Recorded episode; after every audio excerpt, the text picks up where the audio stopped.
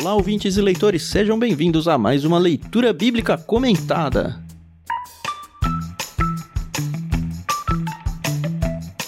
Eu sou o Thiago André Monteiro, arroba vulgutan, estou aqui como de costume com a Carol Simão e com o Ricardinho para a gente lidar com o capítulo 5 do livro de Oséias. Esse livro delícia, coraçãozinho, que todo mundo só gosta, né? Bom dia para vocês, tudo bem? Oi pessoal, tudo bem? Aqui é a Carol Simão. Gente, eu não sei se é por causa das pauladas, mas parece que a gente tá nesse livro há tanto tempo. Tanto tempo. eu Olha... acho que é por causa do fim do ano, Carol. Tem isso também, né? Que É, a gente tá gravando. provável. É, isso aí. A gente tá gravando perto do Natal e realmente é aquela sensação, né? De férias chegando. No seu caso, você saiu de férias agora, agora só ano que vem, Carol. Não, não. No fim ainda. Do Verdade. LBC. Do LBC, do LBC. Ah, e aí, gente? Prazer mais uma vez estar aqui com vocês e vamos lá para mais algumas pauladinhas do capítulo 5 de Oséias. É, ele não vai ser tão tenso quanto o passado, porque ele é menor, só por isso. Verdade. é, exatamente. Só por uma questão de quantidade mesmo. Que é- acabou, acho que é a tinta, né, da pena.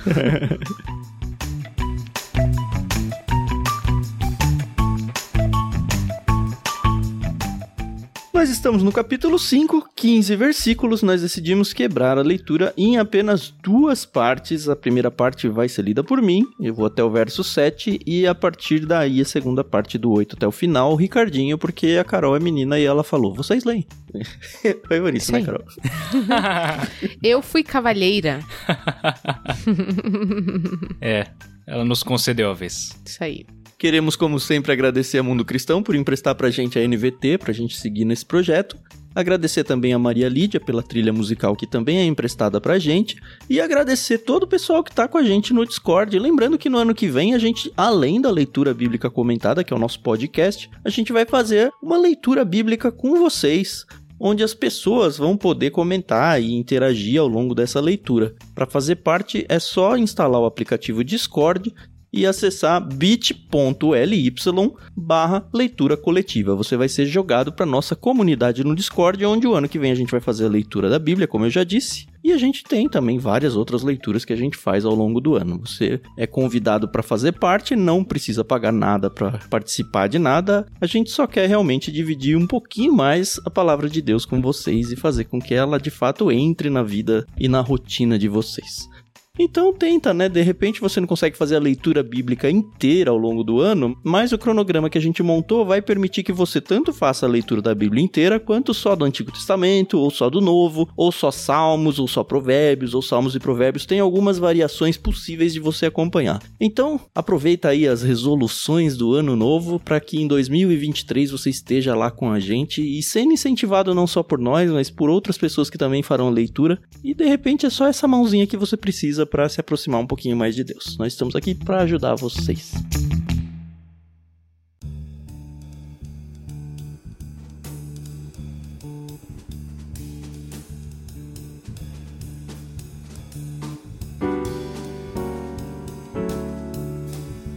E vamos lá, né?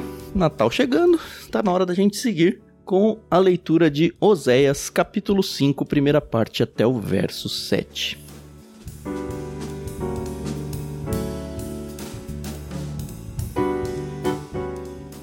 Ouçam isto, sacerdotes. Prestem atenção, líderes de Israel. Escutem, membros da família real. Foi pronunciada a sentença contra vocês, pois conduziram meu povo a uma armadilha em Mispá e em Tabor. Os rebeldes promoveram grande matança, mas eu os castigarei pelo que fizeram.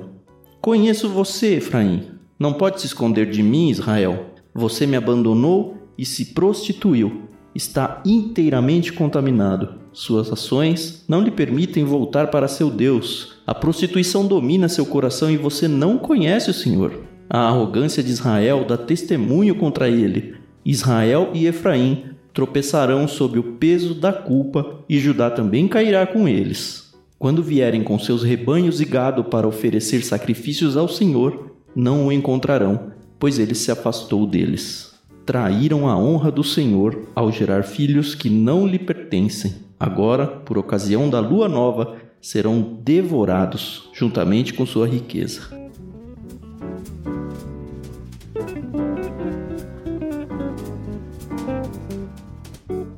Dá vontade de fazer um no final. Pode fazer, cara. Eu vou até dar um reverb aqui no seu. Combinou, combinou. É, isso aí, combinou. Ai, ai. O negócio tá ficando tenso, né?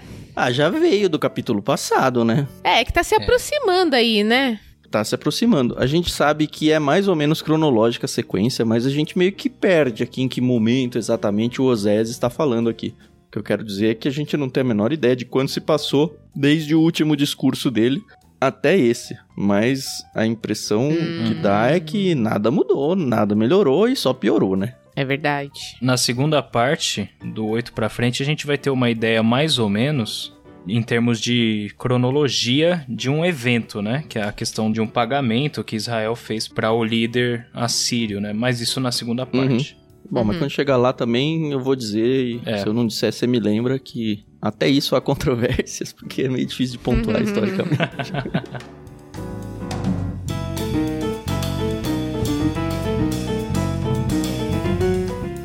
Mas eu acho que a gente não precisa se apegar exatamente a ah, que aconteceu no ano X, no ano Y. Eu acho que a gente ganha muito mais Uhum. se a gente, primeiro, obviamente, entender o contexto e, principalmente, trazer pra gente, pro nosso contexto e fazer as aplicações necessárias pra gente, né? Uhum. Mais uma vez, o capítulo começa com aquela chamada do profeta que a gente já falou tão característica, né? Ouçam isso, sacerdotes.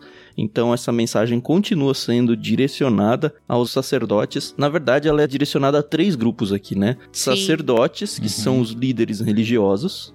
Aí ele fala: Uhum. prestem atenção, líderes de Israel. E aqui eu acho que é mais do que só liderança religiosa, talvez os governantes e tal, dentro da hierarquia de governo que existia lá. E finalmente a família real. Ou seja, em todas as esferas, os representantes do povo estavam envolvidos aí no- na chamada de atenção. Complicado, né, gente? Queria estar na pele dessa galera, não. Quem deu muita bronca na liderança por causa da corrupção foi o Amós, Hum. que veio um pouquinho antes de Oséias, falou um pouquinho antes de Oséias, quase no mesmo período ali, mais ou menos, mas ele foi direcionado, né? É, ele vem um pouquinho antes cronologicamente, tá? Se você tá procurando na sua Isso. Bíblia, ele tá depois, tá? Exatamente depois. Exatamente. Aliás, dois pra frente, né? O Zé, Joel, Amós. Isso. Isso. Mas cronologicamente, né? Sim. Só que aqui o Oséias ainda menciona, é que o foco dos dois é, é diferente, né? Uhum. Mas isso daqui apoia as repreensões que Amós fez lá do lado dele. Aham. É interessante a gente ver que eles, o profeta tá falando, né? Ouçam sacerdotes, líderes de Israel, membros da família real, pois vocês conduziram, né, meu povo a uma armadilha em Mispá e em Tabor. E aí eu tenho aprendido com o LBC que é importante a gente pesquisar esses nomes, essas regiões, né? Uhum. Que antigamente a gente só lia, né? E agora tem todo um contexto, né? E aí eu vi que Mispá e Tabor eram duas regiões onde eram centros de adoração a Baal, né? Uhum. Mispá ficava situada do lado leste do Rio Jordão e Tabor ficava na extremidade oriental da planície de Jezreel, ao oeste do Rio Jordão.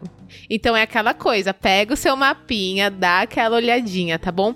Mas os dois eram fortalezas, né, com função militar, e era onde os príncipes da casa do rei e os sacerdotes, eles ficavam, né? Então, realmente, eles, gente, isso aqui é tudo uma geografia que eu estudei, ó, fiz a lição Ah, de tá casa. legal pra caramba, pode seguir. Né? Ó. Leu o Atlas, deu. É, Aí então. sim. Então é interessante, né? Porque eles ficavam ali numa posição de poder literal, né? Que é a, a geográfica. E também tinha a questão do poder, né? De serem pessoas influentes, políticos, enfim. Como a gente tem visto, né? Então a bronca aqui é séria mesmo, entendeu? Porque os caras, eles estavam vacilando, né? É muito interessante esse negócio que você falar de Atlas. Me lembra uma das primeiras entrevistas que a gente fez no Ictus, na época que a gente não tinha nem podcast ainda. Eu acho que a gente fazia nas revistas de quem recebia os livros no clube. Eu acho que foi uma entrevista que a gente fez com o pastor Randy Cook, onde Uhum. a gente tava conversando e ele falou uma frase que eu nunca esqueci. Ele falou que é até pecado, e ele não quis dizer pecado, tipo, só, ah, nossa, que pecado, isso daí é uma coisa ruim, mas pecado mesmo a gente estudar a Bíblia sem pegar em mapas. Lembra que ele falou isso? Lembro. Me marcou muito na época, porque a tendência que a gente tem justamente é passar dessas passagens. Mas a hora que É, a gente vai pro exatamente. mapa e começa a tentar entender onde as coisas aconteciam, a Bíblia ganha um colorido, né? E é interessante, porque a Carol falou várias características aí, principalmente acho que a questão de centros religiosos e tal, de Mispah e Tabor, mas a gente não tem indícios bíblicos, nem história dos reis, nem nada, onde a gente lê esse trecho e fala, tá, vamos ver onde que tá narrado alguma coisa que combina com Hum. conduziram meu povo a uma armadilha. Não tem. E é Uhum. interessante ver os eruditos conversando sobre isso, porque eles falam, olha, fez sentido para o leitor original, e óbvio que fez, Aham. mas não Uhum. faz pra gente, porque não foi preservado o que aconteceu, mas a gente sabe que é algo que Deus não gostou. Pelo menos isso. Eu acho interessante porque, assim, é um pouco de falha também do povo brasileiro. A gente não tem essa coisa de ir atrás, né? Eu não tô falando nem só por causa da Bíblia, tá? Mas a gente aqui no nosso país falta um pouco dessa coisa histórica, entendeu? Não é todo mundo que curte. Uhum. Aqui em São Paulo a gente tem grandes centros históricos. Tem ali o Uhum. Ipiranga, né? O Rio, tal, onde aconteceu a suposta, né? Independência ou morte, enfim. Mas a gente não dá o devido valor. Então, imagina, se um povo não valoriza a sua própria história, quanto mais uma história de uma nação em outro continente, né? Em outro tempo, realmente. E eu não tô falando, ai, olha, pessoal, vocês estão tudo errado. Mas vamos nos atentar a esses detalhes, né? Eu tô falando a começar de mim, entendeu? É o que eu falei. Eu aprendi isso aqui no LBC. A importância de você ter um atlas, a importância de você olhar com carinho pra fazer sentido, entendeu? Porque, vou fazer só um parênteses gigante aqui. Por que que Jesus, sendo o Nazareno, ele tinha tanto preconceito, né? Porque a região de Nazaré era uma região que era muito pobre, mal vista, enfim, né?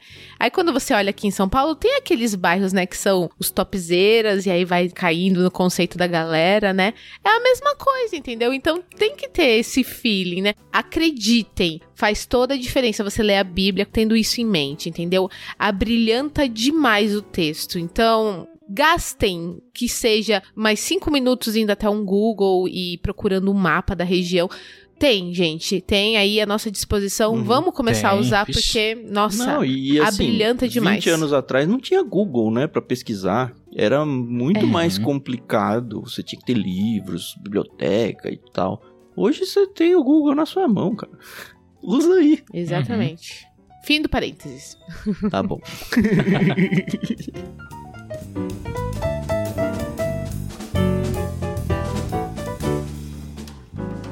E nesse 2 aqui segue com aquela história de a gente não sabe o que aconteceu, né? Rebeldes promoveram grande matança. Que matança Uhum. é essa? Não sabemos. Mas eu castigarei pelo que fizeram.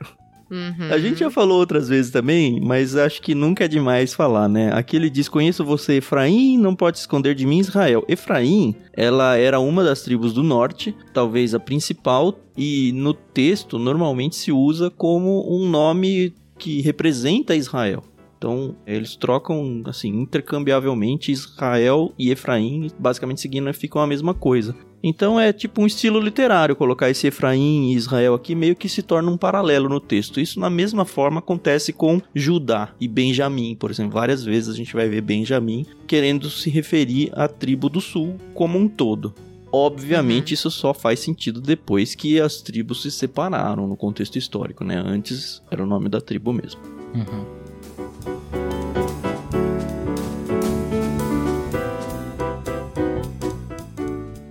E é engraçado, né, como o povo aqui gosta de uma prostituição, né? Nossa, que pecado escravizante, né? Gente, olha, a gente começou ali com a esposa de Oséias e a gente vê que é um negócio muito. Mas sabe que eu acho que esse prostituição aqui, praticamente em todos os contextos, não tem o mesmo significado até do que prostituição nos nossos dias? Óbvio que tem envolvido a tal da prostituição cultural, né? As prostitutas cultuais. Mas eu acho que é muito mais a prostituição no sentido de adorar outros deuses. É se prostituiu com outros deuses. Você me traiu com outros deuses e se prostituiu com ele. Você foi pra farra com eles. E a gente sabe que nessa farra, por causa até da forma de expressão de religião, principalmente as religiões ali cananeias onde eles estavam, tinha Uhum. dentro do contexto a questão de sexo, como culto até. aos deuses de lá. Uhum. A gente hoje lê prostituição, a gente pensa que é um cara indo lá simplesmente satisfazer os seus desejos sexuais, mas eu acho que é muito maior aqui. Pelo menos dentro do livro de Oséias, onde a grande irritação e bronca de Deus é: vocês me abandonaram para seguir outros deuses. Eu sempre leio, pelo menos, a prostituição nesse contexto. Ah, é interessante aí. Mais uma coisa pra gente se atentar, né? Uhum.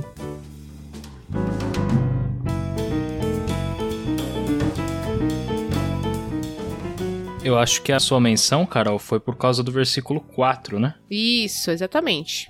Aham. Eu acho legal que o fato da prostituição dominar o coração do povo naquele momento traz a consequência deles não conhecerem o Senhor, né? Eles se tornaram um povo que conhecia os deuses da prostituição, os deuses da fertilidade, né?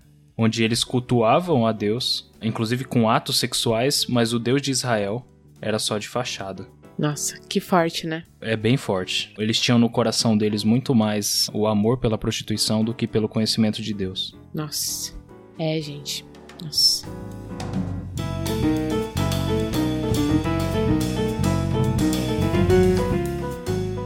E quando a gente chega nesse verso 4, que eu acho muito pesado, né? Olha só.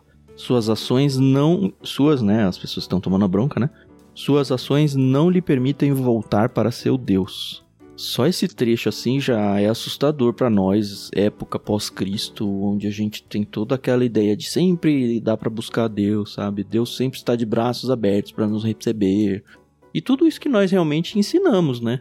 No Uhum, entanto, a gente sim. abre um livro Sim. de Osés e fala: Suas ações não lhe permitem voltar para o seu Deus. Olha, tá fechada a porta. A prostituição domina seu coração e você não conhece o Senhor. Que é meio que.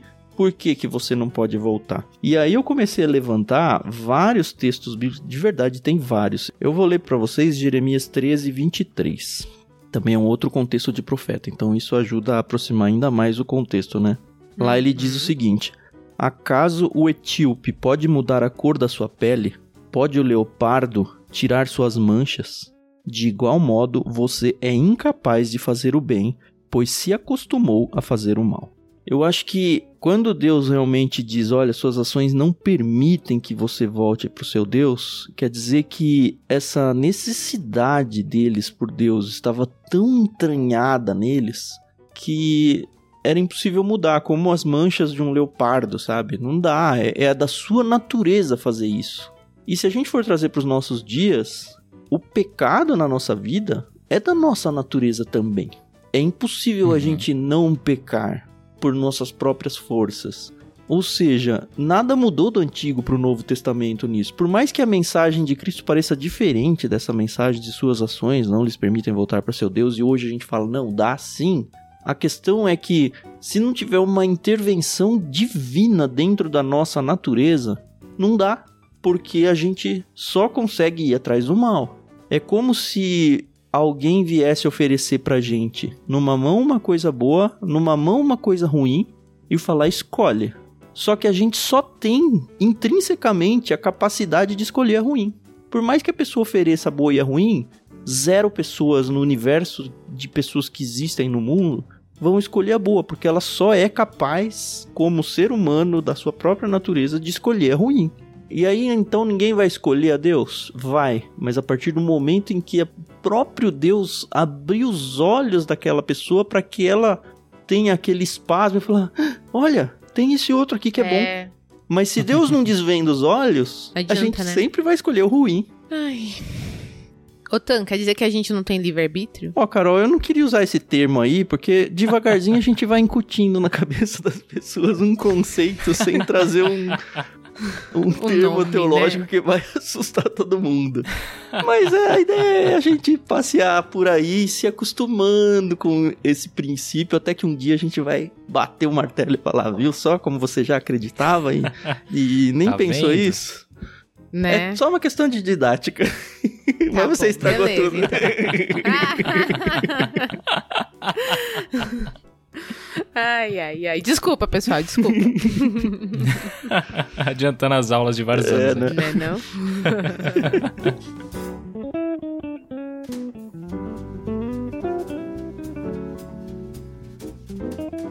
E a gente vê no 5 a arrogância de novo aparecendo, né? E, cara, a arrogância é o ser humano, é arrogante, né? Arrogância, Israel dá testemunho contra ele. Ou seja, Israel, é você mesmo que é culpado por isso daí. A sua arrogância traz isso. De novo, Israel e Efraim, a mesma coisa, né? Tropeçarão sob o peso da culpa. Lembra que no capítulo 4 a gente tem Judá meio que. Ó, vou punir Israel, mas Judá não. Agora parece que. É, Judá. que Judá já não tá tão excluído assim da culpa, né? Agora entrou no bolo, né? O jogo virou, né? Ai, gente.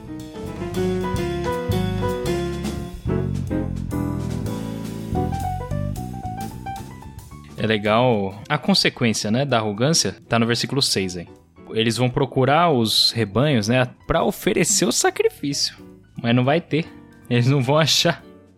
Exatamente. É, lembra que semana passada a gente até falou, né, que o- os sacerdotes gostavam, né, quando o povo ia fazer sacrifícios, né? Uhum.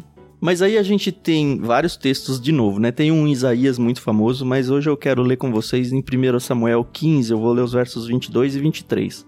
Olha só. Samuel respondeu: O que agrada mais ao Senhor, holocaustos e sacrifícios ou obediência à voz dele? Ouça, a obediência é melhor que o sacrifício e a submissão é melhor que ofertas de gordura de carneiros. A rebeldia é um pecado tão grave quanto feitiçaria, e persistir no erro é um mal tão grave quanto adorar ídolos. Assim como você rejeitou a ordem do Senhor, ele o rejeitou como rei. Aqui Samuel tá falando com Saul, né? Aham, aham. Mas o princípio por trás tá muito embrenhado nesse verso que o Ricardinho releu aí no 6, porque o que que tava acontecendo? Uhum. Cara, o povo tá totalmente perdido, tá se prostituindo com outros deuses, tá se entregando a outros cultos e tudo mais, e ainda assim eles vêm ofertar a Deus, sabe?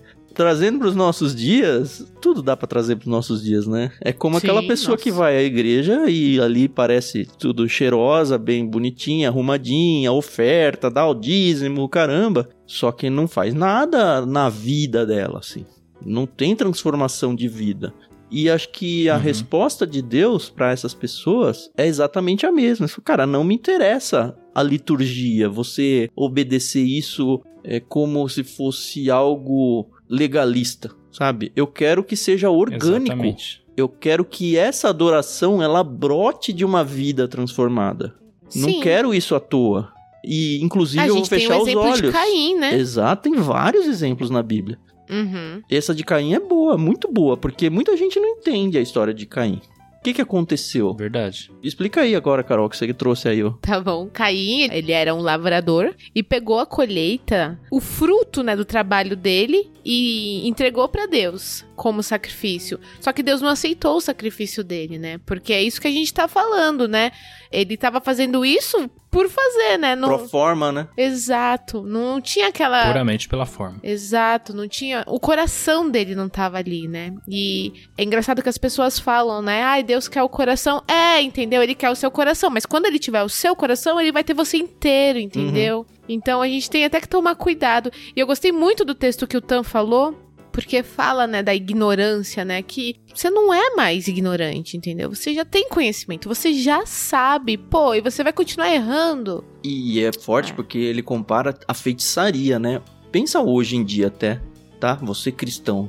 Falar, ah, eu fui acusado de feitiçaria. Cara, isso é muito sério, assim. Pra um cristão, É. você falar, não, você tá mexendo com essas coisas.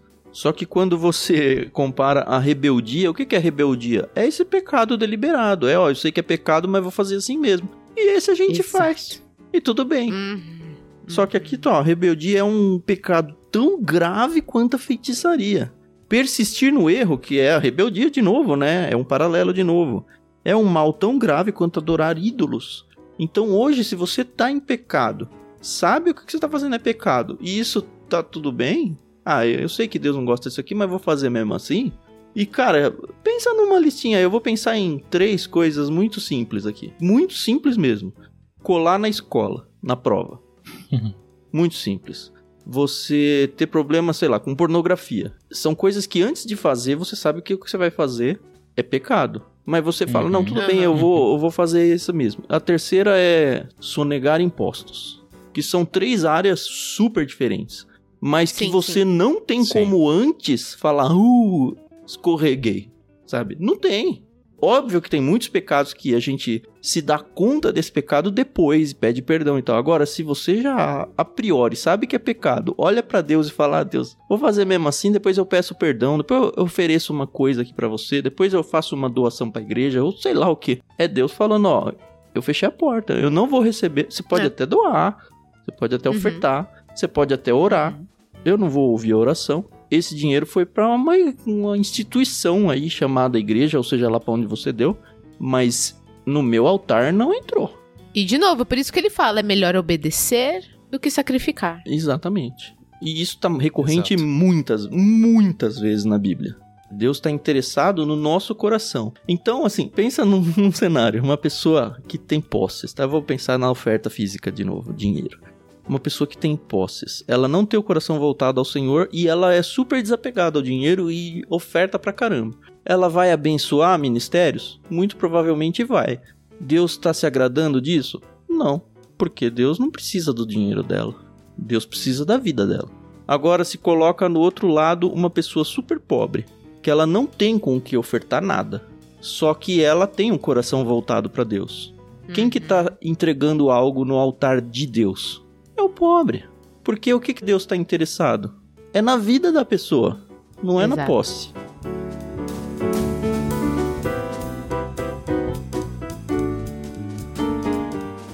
O final ali, o versículo 7, já avançando aqui, né? Uhum. Uhum. É interessante, tem uma, uma sentença interessante aqui, né? Traíram a honra do Senhor ao gerar filhos que não lhe pertencem, agora por ocasião da lua nova. Serão devorados juntamente com sua riqueza. No início a gente fica meio bugado, né? Como assim, filhos que não te pertencem? Se o filho é seu, o filho é seu, né? Uhum. Mas, na verdade, parece que ele quer dizer os filhos que no final das contas vão ficar sem pai nem mãe porque foram gerados no ambiente de culto de adoração aos deuses da fertilidade, né? Ah. Eu tinha lido esse não lhe pertencem como não pertencem a Deus. Será que é a eles? Nossa, agora você Acredito me bugou que aqui. É viu? a eles mesmos. Porque o que eu pensei era os filhos bastardos, vai, que nasceram por causa dessa prostituição aí sim, sexual, por causa dos cultos a outros deuses e tal, eles não são meus. Uhum. Mas talvez seja isso mesmo, viu? Não sei, agora preciso olhar com calma.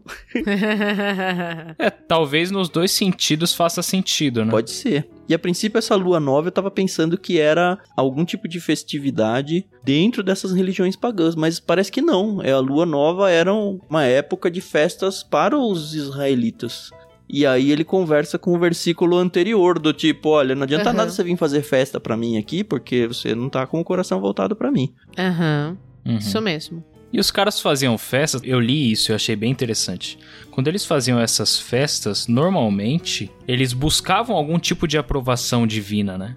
Sim. Por, por meio da festa, até uhum, porque a uhum. festa fazia parte de uma cultura de adoração. Sim. Era sim. uma liturgia, né? O próprio Deus tinha instruído essas festas. Exatamente.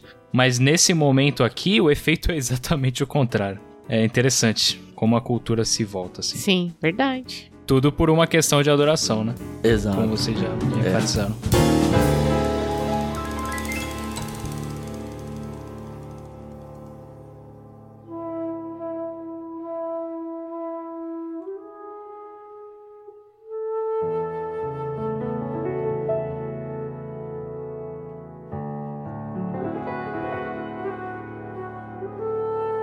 Vamos virar para a segunda parte? Vamos, vamos, vamos, vamos. Mais geografia, bora. você tá empolgado e nem é você que vai ler, cara? É, então. Mas é que eu estudei, entendeu? Aí tem que mostrar toda a minha expertise. Entendi. Então, Ricardinho, você lê e a gente fica quieto só pra Carol dar aula dela. Vamos, vamos ouvir. Professora Carol. vamos lá.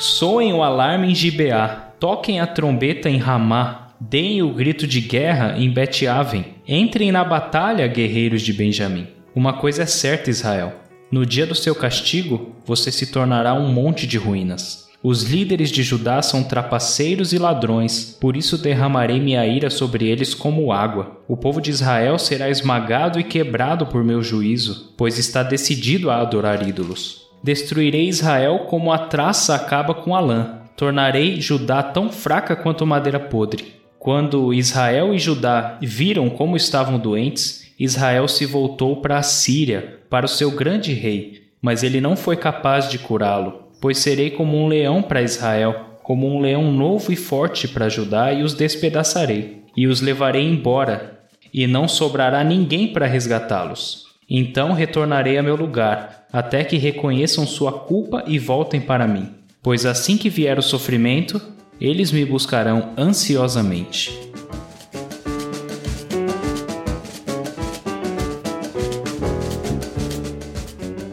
Vai lá, Carol, brilha aí. Aulas e palestras com a professora Carol. Sei, né, agora. Não, mas olha que legal. De verdade, faz muito sentido depois que você, mais uma vez, vai no mapa. A gente aqui tem que lembrar que Israel e Judá eram duas nações diferentes. É, era igual, mas diferente. Reinos separados. né? Isso. E aqui, o Ricardinho começou lendo: Soem o alarme em Gibeá, toquem a trombeta em Ramá. Gibeá e Ramá eram duas cidades que ficavam em cumes de montes e ficavam em Judá. E ficavam bem na divisa ali com o norte de Benjamim. Estão pegando? Uhum. É uma pena que podcast não tem imagem, né? Porque sua mão aqui tá desenhando tudo, né? É, a Janus que tá assistindo, ela tá sendo privilegiada, Ela já até pegou uma piloto e a luzinha aqui no fundo já. né? Se você já assistiu filme de guerra, você sabe que, principalmente no passado, como é que o- as pessoas elas avisavam que o inimigo estava se aproximando? Ou acendiam fogueiras, né, em lugares estratégicos para ver, ou soavam buzinas, Trombetas, que buzina. trombetas, trombetas. que foi o que aconteceu aqui. Então, acredita-se que o inimigo já tá saindo ali de Israel, tá indo pra Judá, entendeu? E que o negócio vai pegar, entendeu? Por isso que entrem na batalha, guerreiros de Benjamim. Então, gente, de novo, se você gosta daquela coisa cinematográfica, presta atenção nessa cena, entendeu? Tá mandando o povo, os soldados se prepararem, entendeu? Então, assim, muito louco, entendeu? De novo, vai lá, pega o mapa, pega o Atlas, dá uma pesquisada porque faz toda a diferença. Benjamin aqui é Judá também, né? A parte pelo todo. aí, isso, né? fica lá em Judá. Isso mesmo, isso mesmo.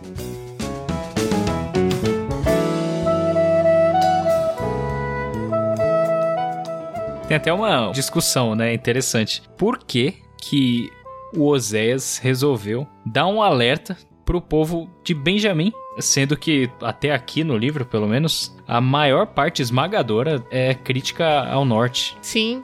Uhum.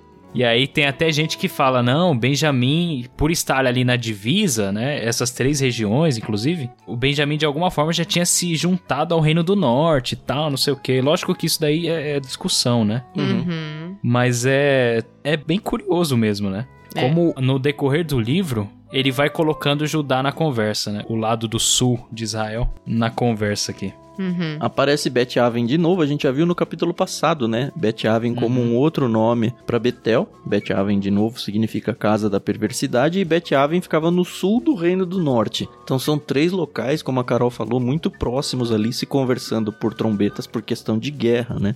Sim. Ameaça, algum tipo de ameaça, né? Isso. Pelo menos.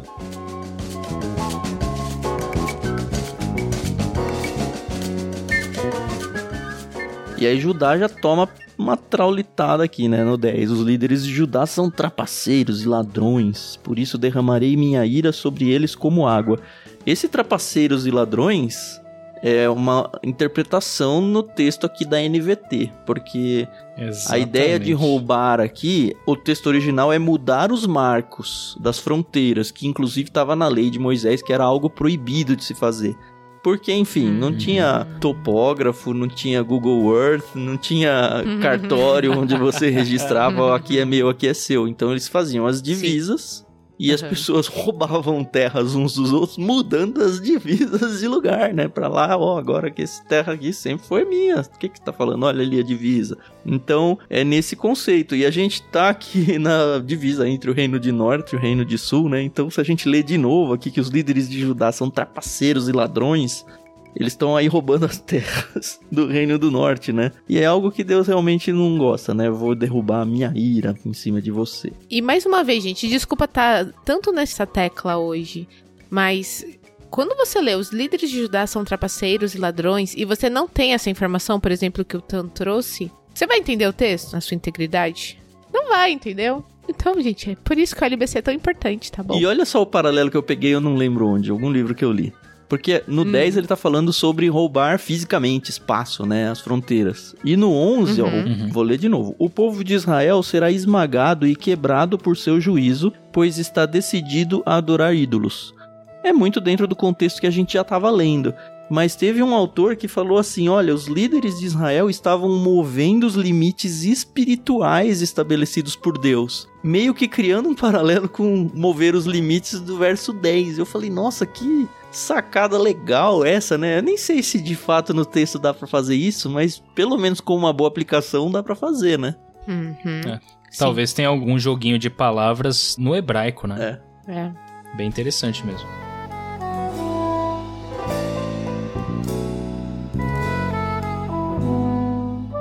Bom, aí tem juízo pra Judá e no 12 juízo pra Israel. Destruirei como traça que acaba com a lã. Judá, os dois, né? Israel é traça Uhum. pro tecido e, e Judá é tão fraca quanto a madeira podre, né? Assim, as duas É. coisas comuns do dia a dia deles que claramente não podiam apodrecer e de fato estava apodrecendo. E aí, nessa parte, eu vi que é muito interessante que a traça e essa podridão, elas indicam uma destruição lenta e silenciosa, Uhum. né? As traças, elas se alimentam de roupa, né? E os bichos, o cupim come a madeira tal. E aí, depois, a gente vai ver no verso 14, que o Senhor virá como um leão. Mas primeiro como a traça, de maneira bem silenciosa, lenta e gradual. Olha, eu achei esse estudo, bibliotecabíblica.blogspot.com. Você está de parabéns, tá bom? É do Ricardinho, né? Já pensou? É. Não é, né, Ricardinho? Não é não. Não é não. Infelizmente.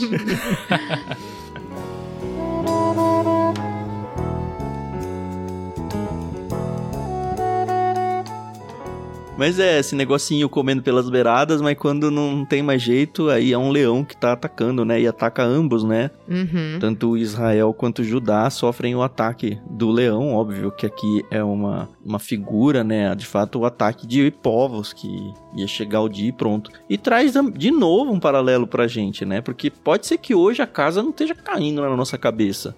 Sim. Mas pode ser que as traças estejam corroendo todo o nosso alicerce espiritual aí. Então, assim, a casa ela tá sendo corroída, corroída. Vai chegar uma hora que ela cai de repente. Você fala, nossa, que susto, Uhum. caiu de repente. Não, sempre esteve se preparando pra cair. É que de repente caiu mesmo. É. Exatamente. Por isso a manutenção, tá? Tanto da casa quanto do seu corpo, né? Que É, é, o templo de, espiritual, de né? Deus, né? Isso. Exatamente.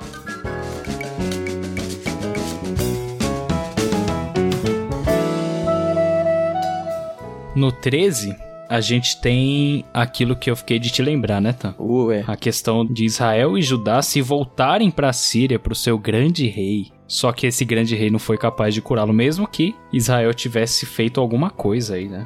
Ao se voltar pra ele. Uma coisa que a gente vê quando a gente estuda reis é que esse apoio político é muito comum. Então, várias vezes eles buscam ajuda da Síria, da Assíria, do Egito. Então, por mais que a gente não entenda muito bem qual foi o caso que deu causa à palavra de Oséias aqui, foi algo que eles falaram: olha, nós vamos buscar ajuda de estrangeiros. No caso aqui, a Assíria.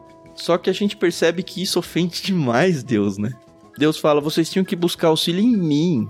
E em outros Exato. textos de outros profetas vai falar também a mesma coisa. Ah, vocês vão buscar auxílio lá com o Egito. Meu, o Egito é uma cana quebrada, sabe? Ele vai usar algumas ilustrações assim pra falar: cara, eu que sou seu Deus. Vocês têm que buscar o refúgio em mim. Sou eu que vou proteger vocês. E aí, nesse trecho aqui em Oséias, a gente vê: olha, eu vou trazer um leão aí, né? Eu vou ser como um leão para Israel e você um leão para Judá. Eu os levarei embora e não sobrará ninguém para resgatá-los. Ou seja, vocês não estão buscando auxílio em mim?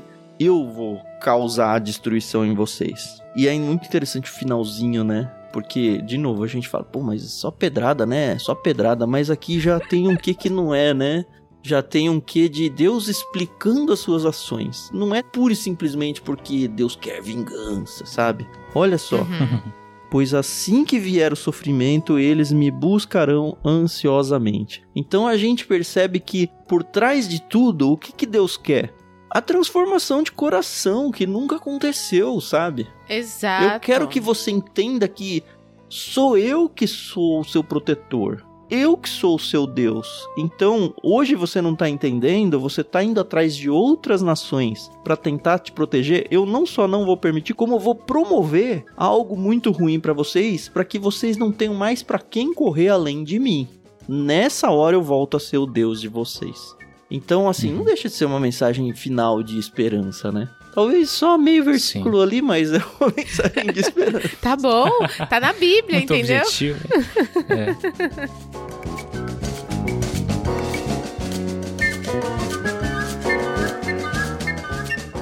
Eu quero destacar dois elementos aqui dessa parte aqui, já aproveitando inclusive o que você falou. Primeiro, quem Deus usou para causar a destruição, pelo menos do norte, o próprio reino que eles buscaram auxílio. Exato.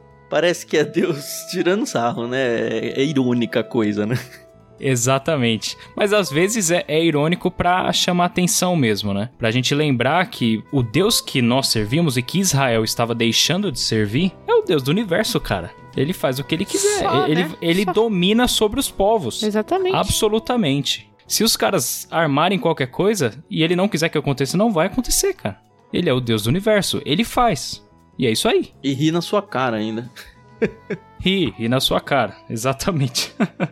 Você sentiu um pouquinho de vergonha, né? E o segundo é o final. Assim que vier o sofrimento, eles me buscarão ansiosamente. Uhum. Qual que é o papel do sofrimento nas nossas vidas? Por que, que o Senhor coloca? E no começo do 15 diz isso, né? Que reconheçam sua culpa e se voltem pra mim. Eu preciso de arrependimento no meio do Exatamente. caminho. Arrependimento. O sofrimento, ele nos constrange para que a gente possa mudar de direção. E não é mudar de direção para qualquer direção, né? É uma mudança de direção para o Deus do universo. Por que, que a gente é assim, né? É, a gente é teimoso, né? O ser humano é teimoso demais, mesmo depois de crente. É, Mas o- é.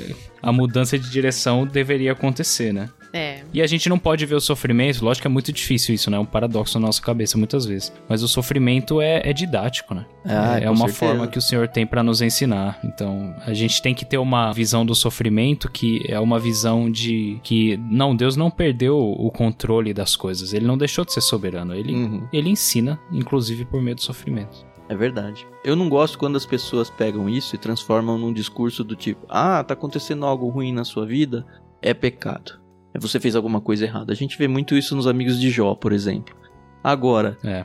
acho que um exercício espiritual muito importante pra todos nós é: tá acontecendo alguma coisa ruim na nossa vida. A pergunta ela tem que estar o tempo todo: será que não é algo que eu cultivei ao longo de muito tempo, que foi ruindo como Uhum. traça, ou algo muito intenso que não foi ruindo conforme o tempo aconteceu, é um resultado imediato mesmo de algo muito grave que eu fiz. Então o que eu quero dizer é, não é porque você sofre que você fez coisa errada. Agora, se você fez coisa errada, você vai sofrer. Então, se você tá sofrendo, valha o questionamento. Será que não é por algo de errado que eu fiz ou estava fazendo? E às vezes a gente nem enxerga mesmo, não tava percebendo. E é Uhum. papel, acho que, dos irmãos em Cristo, não no sentido de apontar o dedo, olha só como você, não. Mas de ajudar a gente a enxergar as nossas falhas, porque muitas vezes a gente não enxerga mesmo. E quantas e quantas vezes as É. outras pessoas que estão do nosso lado enxergam o que a gente tá fazendo de errado, né? E a gente não. No casamento, nós três aqui somos casados, a gente sabe, eu posso dizer do meu. A Renata sabe muito mais enxergar coisas que eu tô fazendo errado do que eu enxergo na minha vida. E vice-versa. Uhum. Então, o papel do cônjuge, seja o homem ou a mulher, é muito isso, assim. Eu acho que até nisso é importante o fato dos dois serem cristãos, porque eles estão na mesma página, espiritualmente falando, e eles têm a melhor das intenções em fazer com que o outro se torne uma pessoa cada vez melhor. Ah, não sou casado. Os pais, sabe? O conselho dos pais, mesmo depois de casado, né? O conselho dos pais. Quantas vezes nossos pais não enxergam nas nossas vidas coisas pela própria experiência de vida deles mesmo? Coisas que a gente tá meio cego e não enxerga, seja por orgulho, como a gente viu no capítulo de hoje, seja porque a gente tá Uhum. afundado tanto no pecado, seja por qualquer outra situação, só porque a gente tá olhando pela esquerda em vez de olhar pela direita, sabe? Qualquer coisa pode fazer com que a gente não enxerga, porque a gente tem a natureza pecaminosa mesmo, às vezes a gente não vai ver. Exatamente. Então a importância Exato. de ter bons conselheiros, de você dar liberdade para pessoas que te conhecem, delas virem te acusar e criticar visando uma restauração. Não seja aquela pessoa que, não, vem falar mal de mim, não sei o que. Não, cara, que bom que você tá falando mal de mim, porque é uma oportunidade para que eu enxergue melhor. Pra mim, né? Venha falar mal de mim pra ah, mim, é né? isso. Isso é muito importante. Exatamente. Porque você falar para um terceiro não vai mudar a vida daquele primeiro. Ah, né? mas Tan, sabe? A pessoa que chama a atenção, ela tem que ter um nível de maturidade até pra fazer isso em amor. Mas a pessoa que é chamada a atenção também tem que entender isso, Sim, entendeu? porque é muito fácil a pessoa ficar cheia de mimimi, de não, quem é você pra vir falar da minha vida? Cara, talvez eu que Uhum. estou falando pra você esteja pecando ainda mais.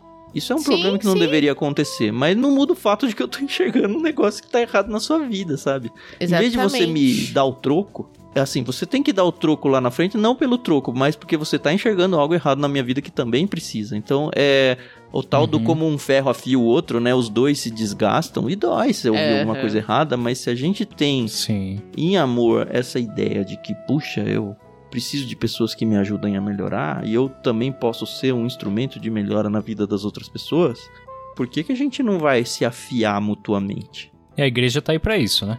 Tem Exato. alguém ouvindo aí que não tá indo pra igreja, vai pra igreja. Porque a igreja tá aí pra isso. Sim, sim. Mas é bem isso mesmo.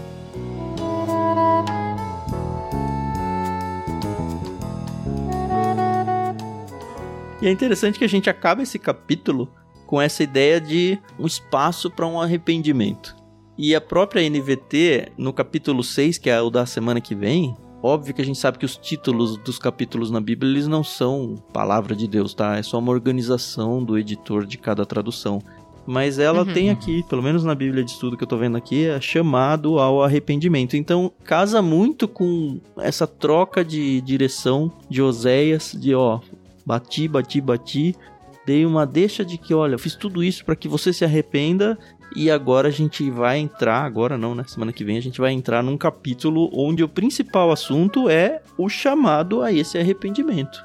E que com certeza vai falar muito as nossas vidas também. Amém. Mas isso é algo para a Certamente. semana que vem. Isso aí, vamos segurar a audiência. Mas nada impede que você ouvinte pegue a sua Bíblia e leia o capítulo também, porque é um capítulo curtinho, né? De repente É. você tá terminando o capítulo aqui desesperado e agora o que eu faço? Pode ler o próximo capítulo, tá? Semana que vem você escuta a gente pra alinhar os seus né? entendimentos, mas fica à vontade.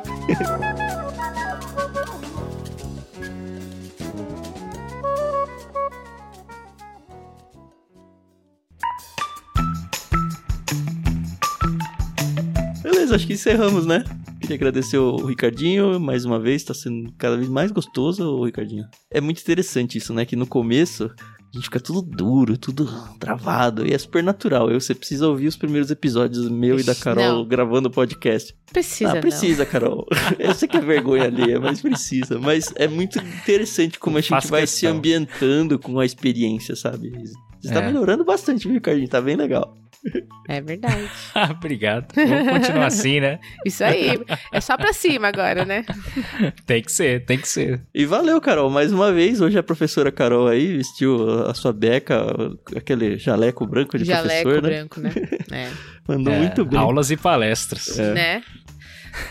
Não, mas só pra encerrar, assim, é muito interessante como realmente a Bíblia ela é um livro incrível, né? E a gente, dentro do Ictus, dentro do Discord, que é a plataforma que a gente usa aqui pra compartilhar as nossas leituras, a gente é apaixonado por livros de ficção, de aventura, romance, mistério. E, nossa, como eu estou me apaixonando cada vez mais pela Bíblia. E, gente, Oséias, um livro, um profeta. Quando, né? E que incrível! A Bíblia realmente ela é, ela é inspirada por Deus porque abrilhanta aí a nossa vida cristã e espero de verdade que se você chegou até aqui, que você compartilhe esse episódio e você, quando for compartilhar, você fala, olha que legal, olha que interessante, que profundo, entendeu? Porque não é só aquela coisa, ah, legal, beleza, tocou a trombeta, ah, tá bom, aham. É, Tem todo um contexto, sabe? Sabe? Eu gostei. Sei, Carol, sei. eu sei porque eu tô vivendo É isso. isso. também. É uma delícia, né? Exatamente. Sim. A gente queria lembrar vocês que a gente tem também um canal no Telegram, onde você pode estar com a gente. Para fazer parte, obviamente, você precisa do aplicativo instalado, uma conta nele, mas aí, tendo todos esses pré-requisitos cumpridos, acessa t.me barra leitura bíblica comentada. Mais uma vez, a gente reforça o convite para vocês estarem com a gente no Discord para fazer a leitura bíblica no ano que vem, se você está ouvindo isso na data de divulgação, né? Mas em 2023 a gente vai fazer a leitura da Bíblia ao longo do ano todo, então você tá mais do que convidado a participar com a gente e convidado a convidar outros também. Então leva essa informação para dentro das igrejas de vocês e fala, ó, vamos ler junto lá, o pessoal tá se organizando, a gente pode aproveitar isso também. Conta para sua liderança, coloca no boletim da igreja, ou sei lá. E também se você tá ouvindo isso e o ano já tá andando, vem, pega pro meio, sabe? A Bíblia é grande e maravilhosa o suficiente para você começar a ler ela a qualquer momento. Semana que vem a gente tá de volta. Muito obrigado, senhores ouvintes, e até mais. Obrigada, pessoal, pela paciência e audiência. A gente se ouve no próximo episódio. Até mais. Valeu, pessoal, e até mais. Que Deus abençoe vocês.